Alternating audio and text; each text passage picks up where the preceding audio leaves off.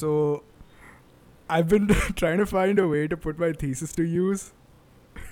and I thought might as well just make a dumb dive episode out of it because it's interesting, nothing else.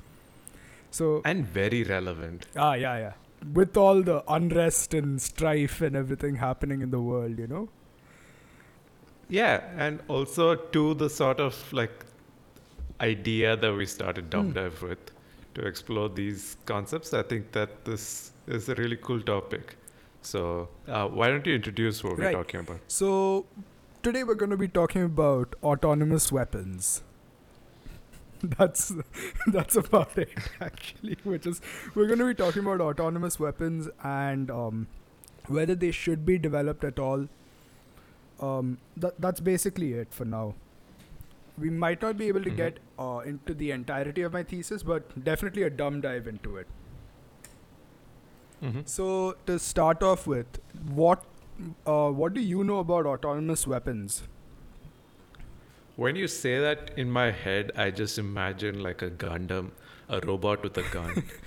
uh, and I, I just like, I'm so far removed from army technology that I don't even know what a real autonomous weapon, like in use in modern day militaries, would look like. I mean, so the Gundam. Okay, so uh, probably a really good way to explain a Gundam in terms of what autonomous weapons are right now is that a Gundam is a supervised uh, weapon system. In that you have you have Okay. a human in control at all times, and it can perform certain actions autonomously. Like it can probably it can defend itself to some extent, but It's basically like the Iron Man suit. yeah, yeah, ba- basically. It has some level of AI, some level of, of autonomy, but for for the most part, it's supervised. There is a human in control at all times, and like the human has the kill switch, basically. Hmm. So there are three levels of autonomy when we talk about autonomous weapons altogether. One is automated, which is you know automated or automatic, you can say. So that's basically you know, um,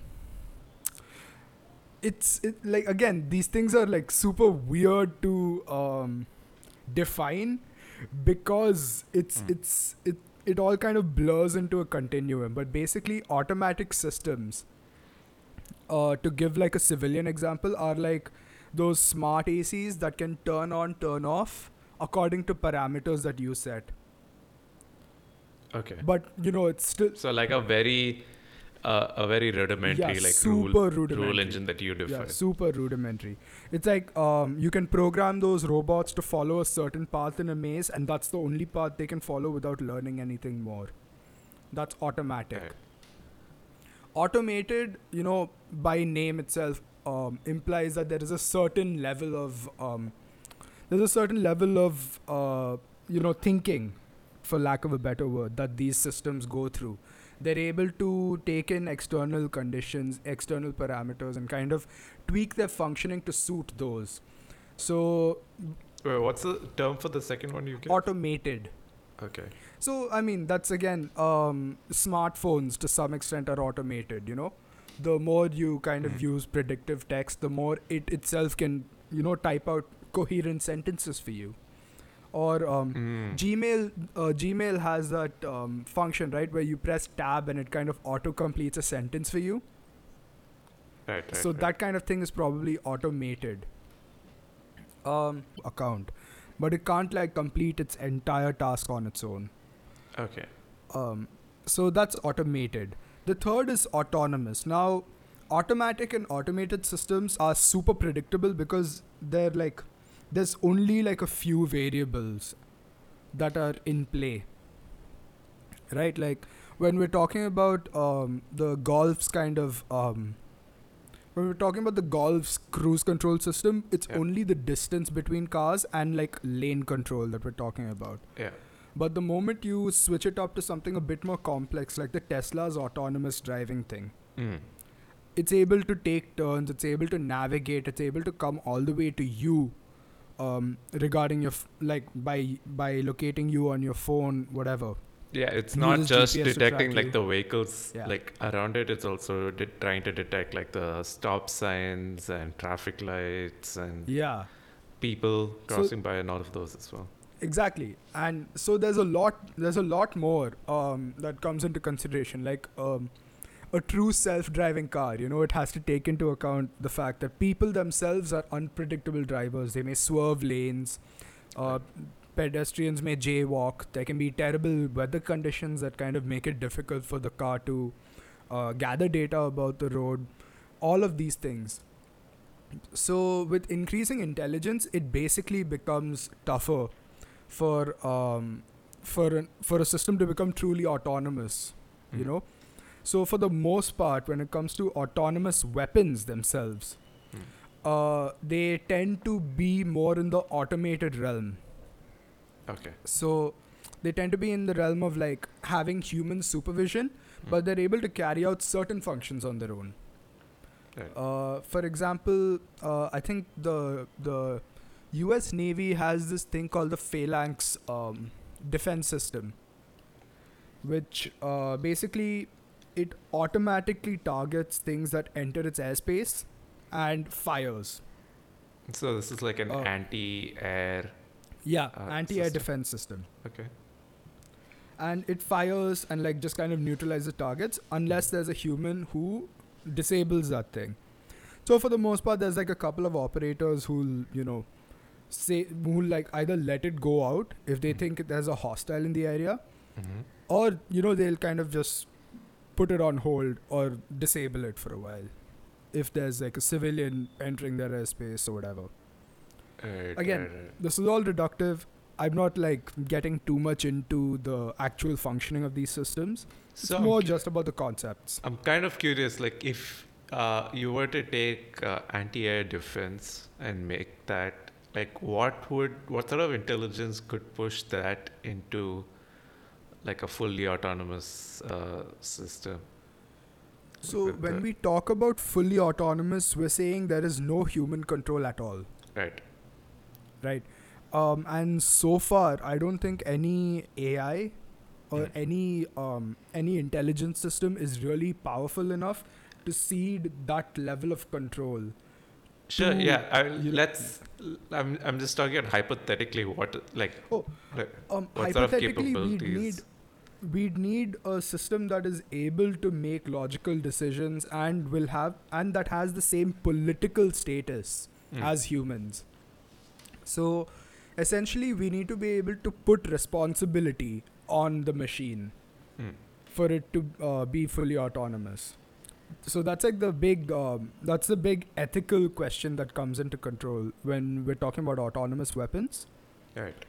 You know, who is responsible for the weapons um, functioning uh, essentially. yeah, Yeah, yeah, yeah. yeah. So, um, so for like a couple of modern day examples, there's the high speed anti radiation missile and the Harpy missile. So both of these are kind of in between supervised and fully autonomous, where in that um, you know you fire them into like a target a target area Mm. and they can search and engage targets. They can search and like eliminate stuff on their own, uh, without needing human supervision, control, whatever. Okay, so, So- like you you sort of like send it off with uh, an idea, like like some sort of like idea and encoding of the target that it should be looking for. And yeah, so on it's, the it's way like it it's like um, yeah, it's like a typical lock-on thing, right? So you lock it onto a certain target area, so like whatever the radius is, maybe like five kilometers radius or whatever. Mhm. and it searches out so in case of the harm system it's used to take out radar systems and like communications basically so within a certain radar within a certain um, distance within a certain like operating operating field of like 90 odd kilometers it can take out those radar systems Okay. on its own like completely on its own um, so it's like a missile that can launch other projectiles or something. oh no no no it's like it's it's just a missile on its own Okay. okay. But the thing is, it can it can locate its own targets and Ah, choose okay. which one to engage within that target range. Mm, mm. Um, and the Harpy is is a lot broader in scope. So while the Harm missile, which is um, like I said, high speed anti radiation, while that um, has a range of around 90 kilometers and can only stay airborne for around four and a half minutes or so, Mm. the Harpy is a lot more um, broad scoped. It has like 500 kilometers range and can target anything in that 500 kilometers, any radar Wow. installation, whatever. Mm. So the the the difference in scope is what um, blurs the line. Mm, So the harm basically goes more towards a supervised kind of thing right. because you have to have more specialized knowledge um, in terms of what you're targeting with with the harm missile. Right. because it's only 90 kilometers. You don't have too much um, time or space to really cede much control to it. The only control that the missile has is which installation within that 90 kilometers it's going to target. Mm, mm, mm. and that's not really too much. You don't often have multiple installations within 90 kilometers of each other right Uh, by any chance, do you know if if it doesn't find a target, does it still go off? it it i think it gets disabled or uh, finds like yeah i think it gets disabled or something Okay. uh, i i didn't do my research into that because uh, Yeah. that no. wasn't like my my key area of interest but i think it gets disabled Mm. um but so so the time and space um given to the harm system is a lot less than to the harpy system which is like a range of 500 kilometers like i said before and it can hover for a while for like a couple of hours or something Wow. Okay. so so it's given a huge amount of range and so you're ceding a lot more control to it because of that range Hmm. so it tends to move towards a more autonomous system Right.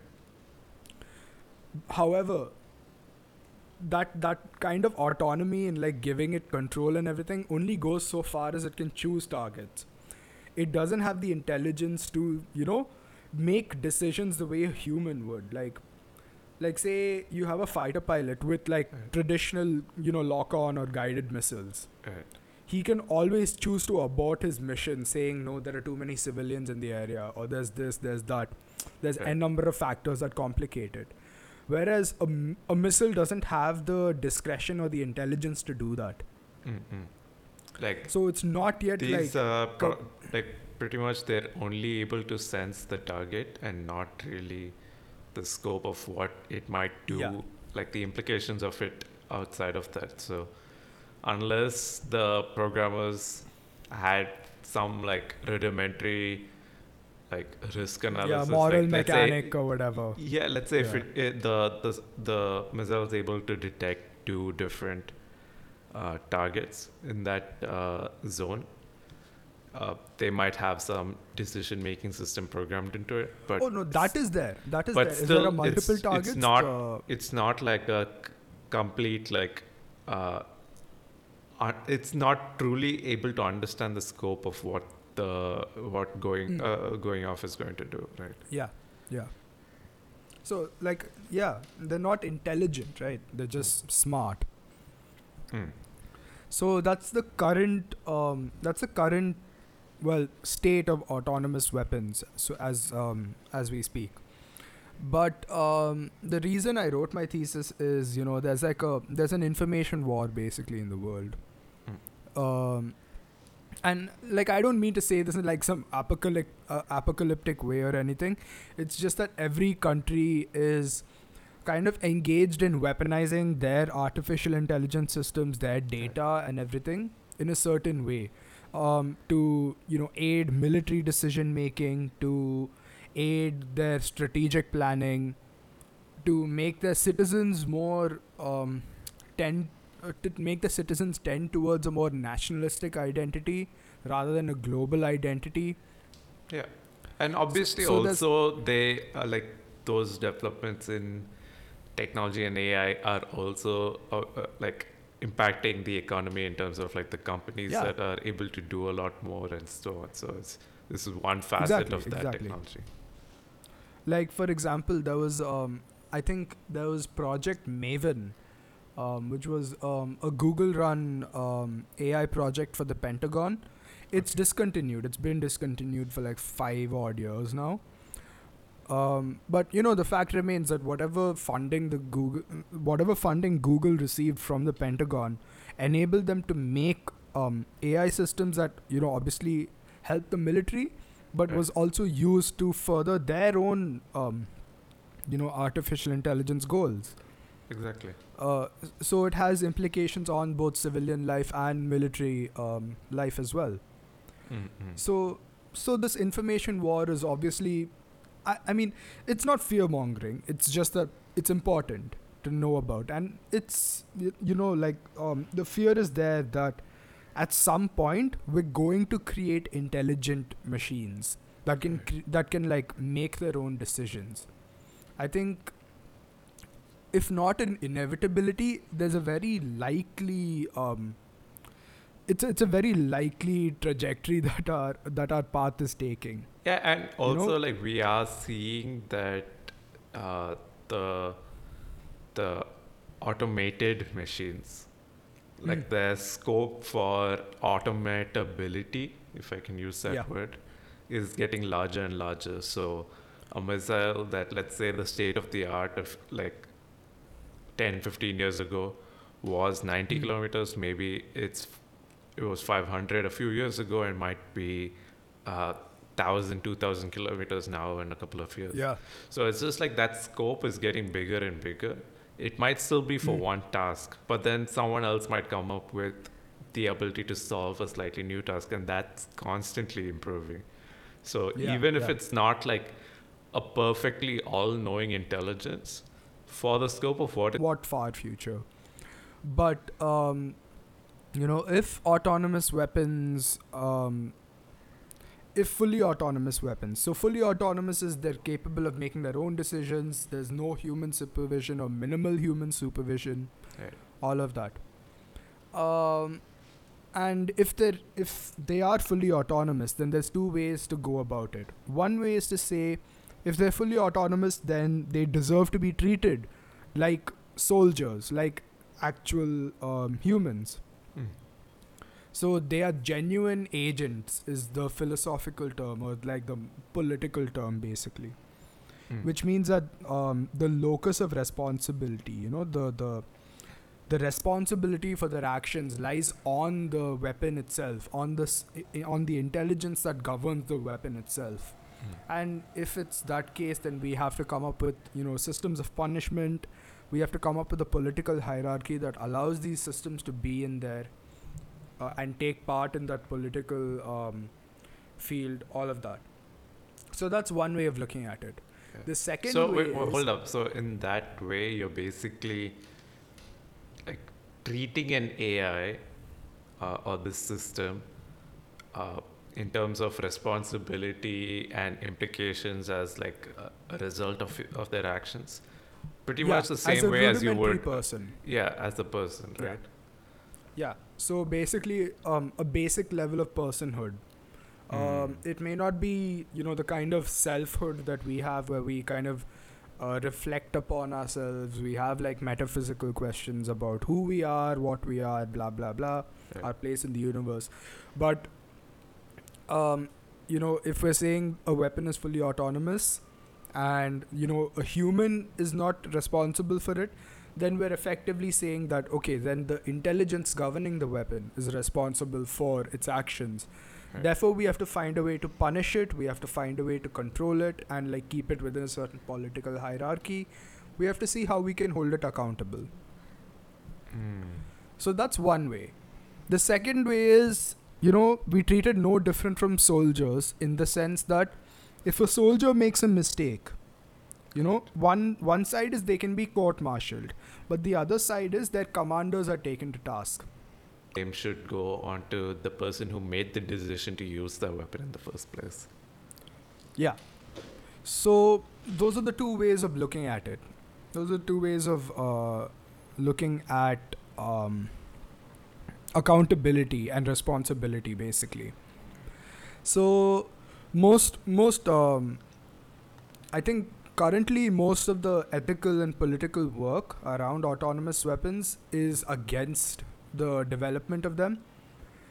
Uh, for the, it, it's around a central principle called meaningful human control, which is that if we don't have human control over these weapons, then we effectively reduce people to nothing more than like vermin. You know, we we're indiscriminately ceding control, categorical imperative of or like the, the the kind of sanctity of human life, which basically means that there there can be no circumstances under which a human life should be taken.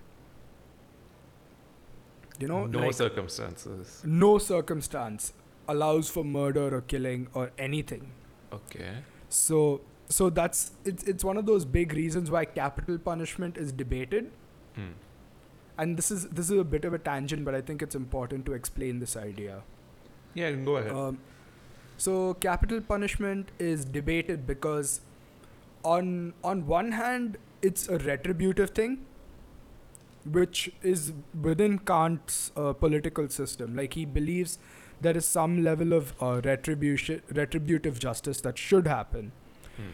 but on the other hand there is the categorical imper- imperative to life which is you know you cannot take life under any circumstance so the state has to have completely inviolable proof that the person they're executing actually killed someone. In which case, they forfeited that categorical imperative. They no longer have that right. Okay.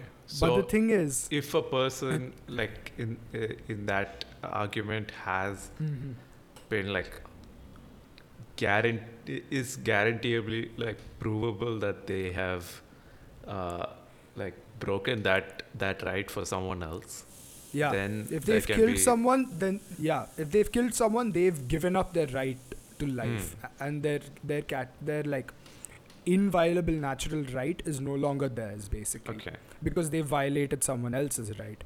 okay However, you know, the if if even once a wrong, you know, if even once the wrong person has been put to death Hmm. for a crime they did not commit, that's it. The entire system is wrong. Because you have violated that law. right right because the system violated the law right Yeah, exactly. So the entire system is invalid. It cannot have that power anymore.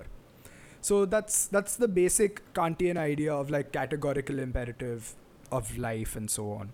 Hmm. and and so the reason i brought that up is because meaningful human control basically says if if we are to have fully autonomous weapons that can you know make uh, that can have like discretionary ability over which life to take which life to save and so on then we are no longer honoring that sanctity of human life we're no longer giving human life the importance Right. uh, you know that it that it has that it psychologically has to us and like Right. politically and ethically and so on and so forth in all these fields there's a certain place that human life holds and if we see discretionary control to um, an opaque autonomous robotic system then we're treating humans no different than bugs.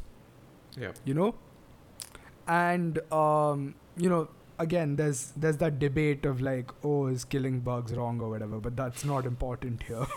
No but yeah yeah yeah yeah it's also like an image. Uh, yeah exactly exactly um so so that that's like the big argument. There's like tons of nitty gritties uh there's tons of like um nuances and all but i don't think um we really can get into all of those nuances in in a podcast form. However Mm.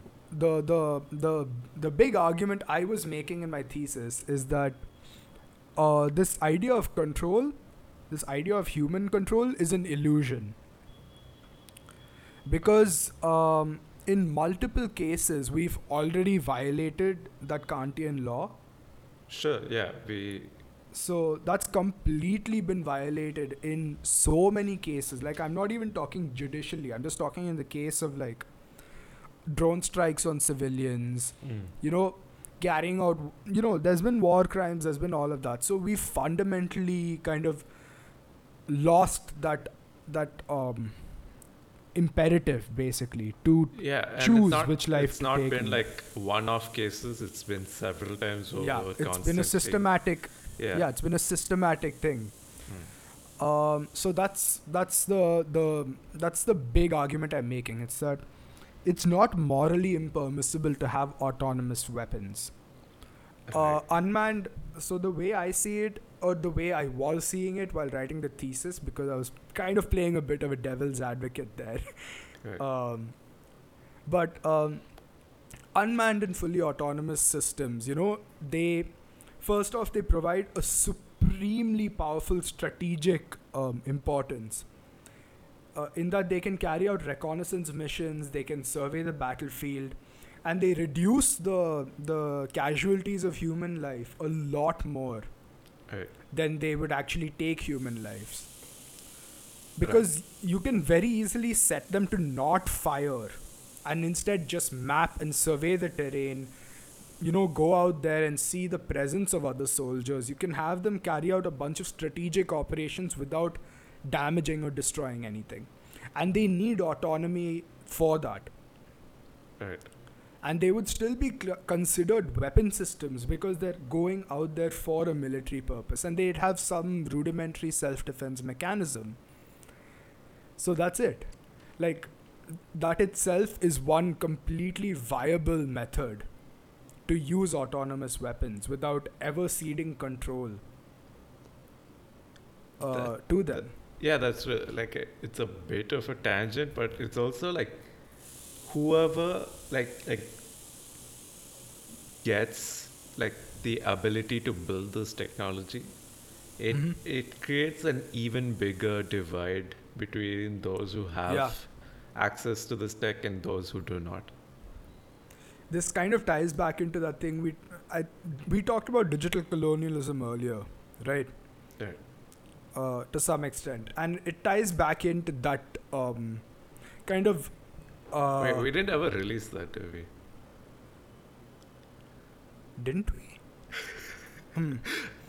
i'm not sure but anyway um, without getting too much into it it's basically um, a one-sided relation of power basically and the one the person who has more resources in terms of intelligence and you know this kind of digital capital which is data which is you know being able to send out systems and scour them the resources to build these systems to the point where they're almost expendable those those nations those states will have much more power and therefore will have like this imperial hold on the states which are unable to do that Yep.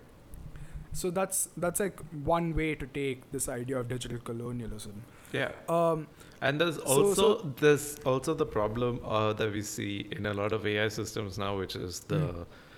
the the, The poor bias. way that diversity and uh, like data diversity is handled. So right like from the basic things like face recognition not performing as well on people Mhm. from uh, all like different ethnicities a lot of the Yeah. big data sets in computer vision for face recognition especially are uh, very like either uh, east asian or uh, or uh, western european and american like uh, centric Mm. so Mhm. they have high accuracy in those fields, but for people from uh, different ethnic backgrounds, it's not as good at uh, recognizing the people. You see that and often these systems fail when confronted with those um, with people of those exactly, exactly, exactly. So, uh, like we see that in a lot of different machine learning and AI systems where the data is biased, so the results are also biased in certain ways. And Mhm. when you're building something with such uh, like crazy stakes, yeah the the smallest biases can be a huge margin of error in terms of a person's life like when you just like if it's like one poor search result in your youtube search it's not as big of a deal as compared but to like one yeah, one yeah. misfire and and killing an innocent life So Right. that that's another problem that really needs to be dealt with. Uh, Absolutely. That that's so that's an important argument against you know instituting autonomous weapons. Right. Um, but the way I'm putting it across for now, at least, is that you know they're intelligence gathering. They're not going to affect anyone. Beyond you know beyond gathering intelligence, beyond like the strategic power of just mapping terrain, of figuring out the strength of soldiers and reporting that back instantaneously without without the the the thing of human emotion clouding the the numbers hmm. or clouding the reports Right. because So no matter how like well we train our soldiers Yeah, it's more like automated assistance yeah rather yeah, than the weapon itself. Like it's a tool. Uh, exactly it's more of like the vision of you know your Siri computer and vision. Cortana it's- type. it's no, no, no. I mean like computer vision I, I meant uh, it's it, it, it sounds a lot similar to like the original idea of your Siri and Cortana as Mhm. like the ability to constantly collect like real time data as and when you just like ask a question or like yeah in an ideal state before you ask a question it has the information ready for you uh, and uh, the reason i brought that up is because uh, from what i've read uh, those voice assistants did actually like a lot of the early technology was built by DARPA and other militaries as uh, pretty much like voice assistants for people on the battlefield. so basically it's to have a human computer interface that kind of takes out the emotional aspect because like as as yoda says in star wars fear leads to anger anger leads to hate and hate leads to suffering. The thing is war and wartime situations always will breed fear both in civilians and in combatants. And very often it's easy to like taint your observation of the field your recordings and like your recollections of things with your emotions you know. Uh, things may be exaggerated things may be understated. And the the power of these human con- uh, human computer interfaces like voice assistants and so on is that they can take that emotional aspect Right. out and still like allow you to report things accurately in your own language so that's that's one way in which i think you know we can have autonomous systems entirely as you know just assistance. um, but the second is also that with with more autonomous systems being deployed you don't even need human combatants at all. Like you need people to deploy the weapons and people to help in evacuations but the rest of the war will be fought Right. by robots. So you're literally taking human casualty out of the equation. You can deploy you can deploy these systems in remote areas which may have strategic importance which may have like terrain pro- uh, terrain importance but you can like literally cut out human casualties. Now this is this is a super hypothetical kind of uh, scenario but it, it it's also a really important um, advantage of autonomous systems which is that they have this power to like honestly reti- uh, completely reduce or mitigate risk Right. when it comes to uh, when it comes to um, was a really important and really debilitating um, side effect of war, and this kind of cuts that It out to an extent. It makes it feel very meaningless to me. Yeah, it it it inherently discourages people from taking steps towards war. Because on one hand you know there's the technological thing you know uh, like we said that power imbalance that honestly already exists. But on the other hand it's also just that you're wasting resources beyond just human life you know you're wasting tons of money the the the risk of having state stre- secrets stolen through cyber attacks and so on and so it it actively discourages war when you develop um, autonomous systems. Like, this isn't like like again this is a bit of a devil's advocate stance i'm playing because i do think you Mm. know we're not at the point yet where we can have them developed or where we Mm. can feasibly have them but i think you know it's it's definitely something we should consider we can't outright Yeah. you know deny the uses and like the the kind of uh, the kind of power that these systems would have in helping us get rid of war Yeah, and as a state of Unless being. there's like you a significantly different set of regulations or movements that uh, like we go in as a world, like this seems to be the way that we're sort of like heading towards. Mm. But uh, yeah yeah somehow on a lighter note, like like war without bloodshed, it sounds like it's like sports without an audience, right? It's just like it, it's very bizarre in that that sense. It's, I mean, not necessarily, because the Olympics were founded as war without bloodshed. They were meant to um, prevent Greek states from going to war by putting them into uh, conditions of sport.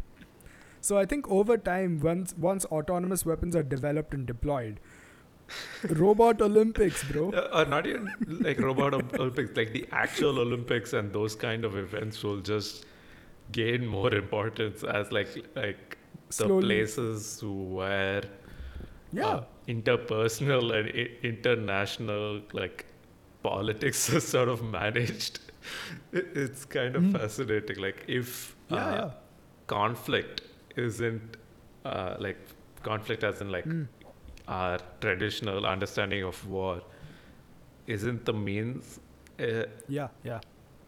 in that world like what else might come up like this uh, that might take its place because i feel like it's pretty deep into human nature to still have this uh, feeling where whether it's a country or some other thing like my community is different from your community and then on a basis of difference of beliefs that Mm. we must fight Yeah, and I think that way, like sports is sports in form of the Olympics and you know international competitions like you know the FIFA World Cup and so on. They they can play a really important role in diffusing conflict, you know, or by transforming conflict. It's it's an entire possibility, but uh, you know we need to see how far it can That's go. That's actually a fascinating thing that I hadn't considered at all. Where like in uh, the current times, between de- developed countries or like even a lot of like the like the second tier of developing countries, there isn't conflict Mhm. like there has been in the past. Uh, Yeah, we live in peaceful times because of the f- well. I think to some extent it's because of the the Right. power that each country has Mhm. in terms of artillery. So it's it's just that fear of Right. So mutually it's assured only destruction. Like the conflict That's one. between uh, the the extremely powerful and the extremely weak, or internal conflict. That's uh, like the main things right now. I would say it's more standoffs true than war. yeah. There's no true war. You know, states don't go outright to fight. It's more aggressive political posturing and fights at like extremities or like at border situations. And you know, then there, there tends to be a thing towards de-escalation or you know a, a constant like cold war almost situation. But for the most part, we still live in peaceful times you know um i mean maybe not right now maybe not like uh, for the past uh, couple of weeks but overall for the past i think 3 3 odd decades the world itself can say it's been more Hmm. peaceful than it ever was. Um I, we've been on we've gone on a bit of ta- a bit of a tangent from like this idea of moral responsibility and like autonomous weapons. Uh, and I think I want to um, sign off with this with like um, a a better look at what moral responsibility really is and why autonomous weapons are important in that. Okay. So, so the way I kind of conceptualized it in my thesis is that it's about social behaviors and like the fact that it's centered on the victims rather than the perpetrators. So, moral responsibility isn't just taking people to court or considering them responsible. It's more about who the victims consider responsible and who they can ascribe or blame act, blame um, for the actions, you know.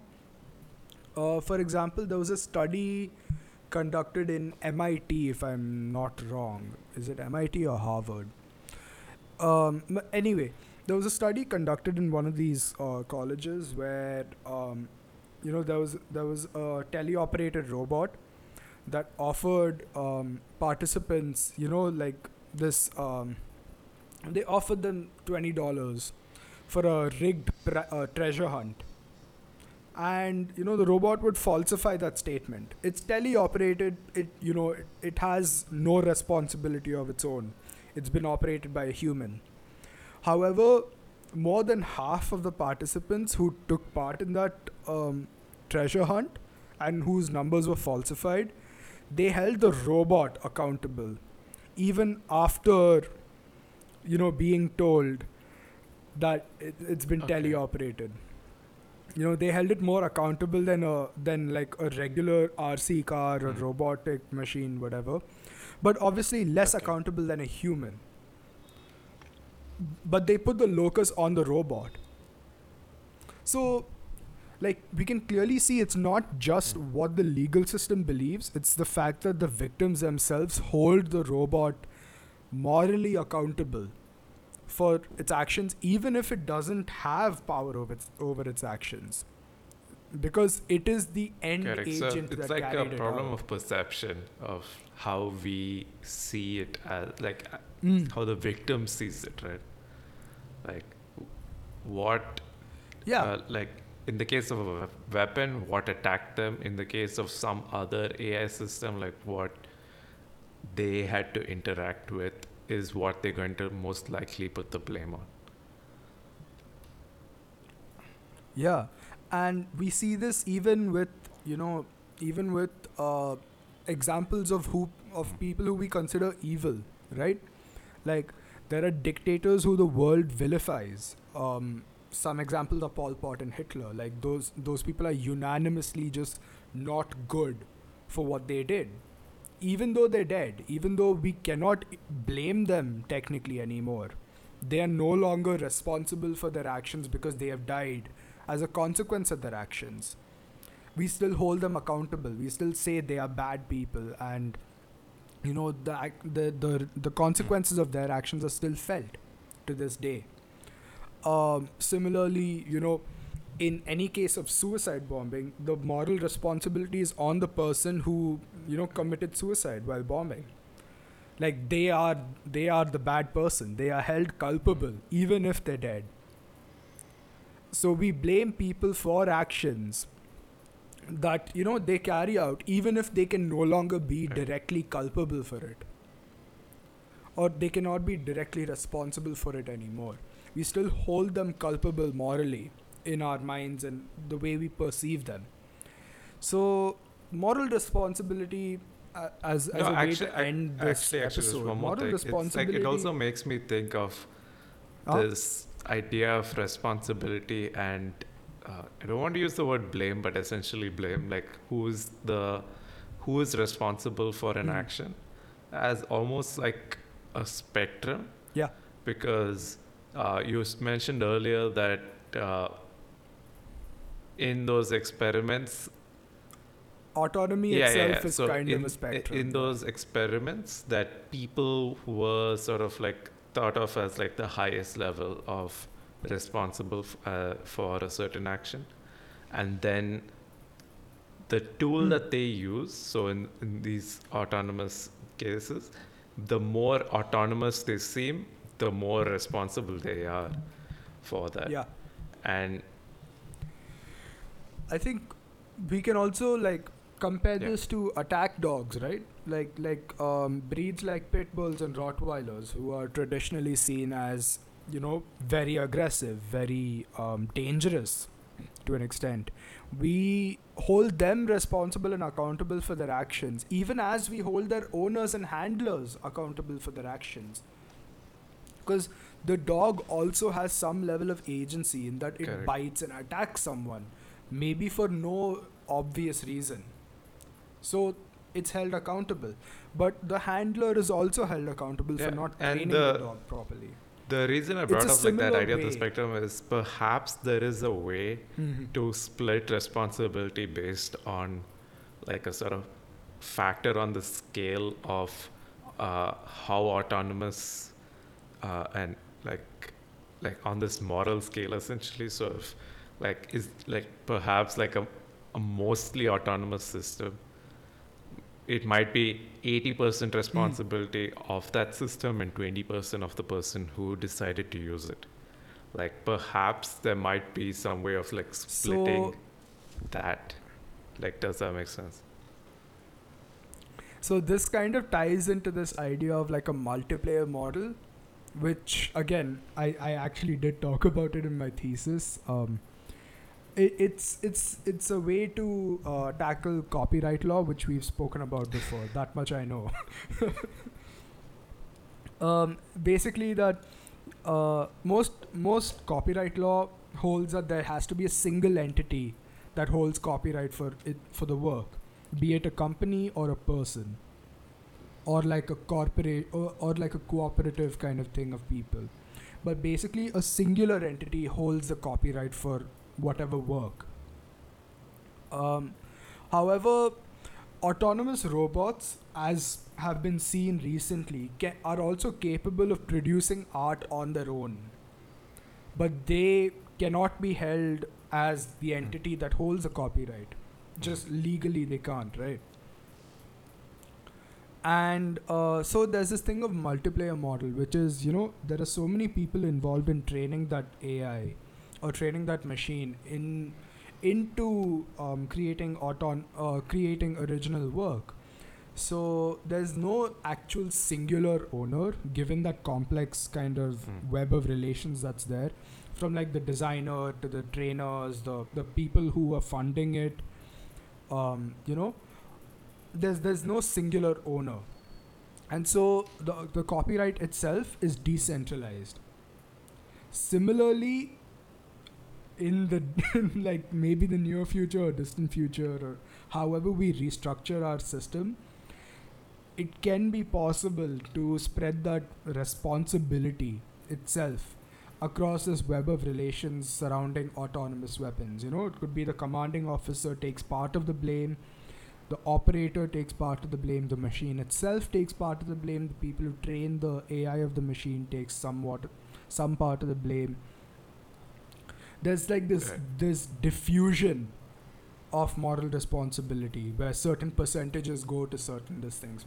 The the the problem there though is how do we decide that?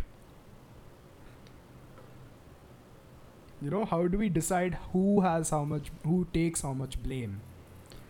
yeah that get, that gets like ex- like no matter what you like what i feel like i can we could come up with it would be Mm. extremely controversial I, I don't even think controversial. I just think we aren't in that situation enough, or like we may not have read up enough, we, we may not have researched enough, or lived enough, even um, to to really come up with a solution like that. But it's definitely something for um, you know the lawmakers and the lobbyists and um, the kind of ethicists to to think about, which I think they are. There's definitely more and more work talking about um, you know issues surrounding autonomous weapons and even unmanned weapons, which are you know remote controlled and so on. I think it's it's an important field to um, look at, obviously. And yeah, so uh, I think that's kind of everything that I really wanted to talk about regarding my thesis. I've I've been very reductive with a lot of points I've made, and I've kind of stumbled over the, some of them a bit. Um, it's been a year since I've written it, and I've I've uh, not that I've actively tried to forget, but I've actively kind of moved away from that field in terms of the research I want to do. But, but, it's I, I personally think it's a it's an interesting read. I'm biased. I'm very biased. And you're allowed to be. sense.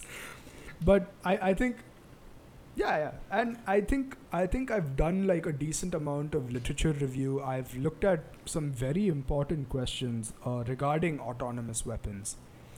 So, I mean, if anyone's interested, I'll put like a link to um, the academia or SSRN page where you can access the thesis and read through it if you want. Um, you can contact me for like explanations or um, like just a better perspective of how I look at things in this.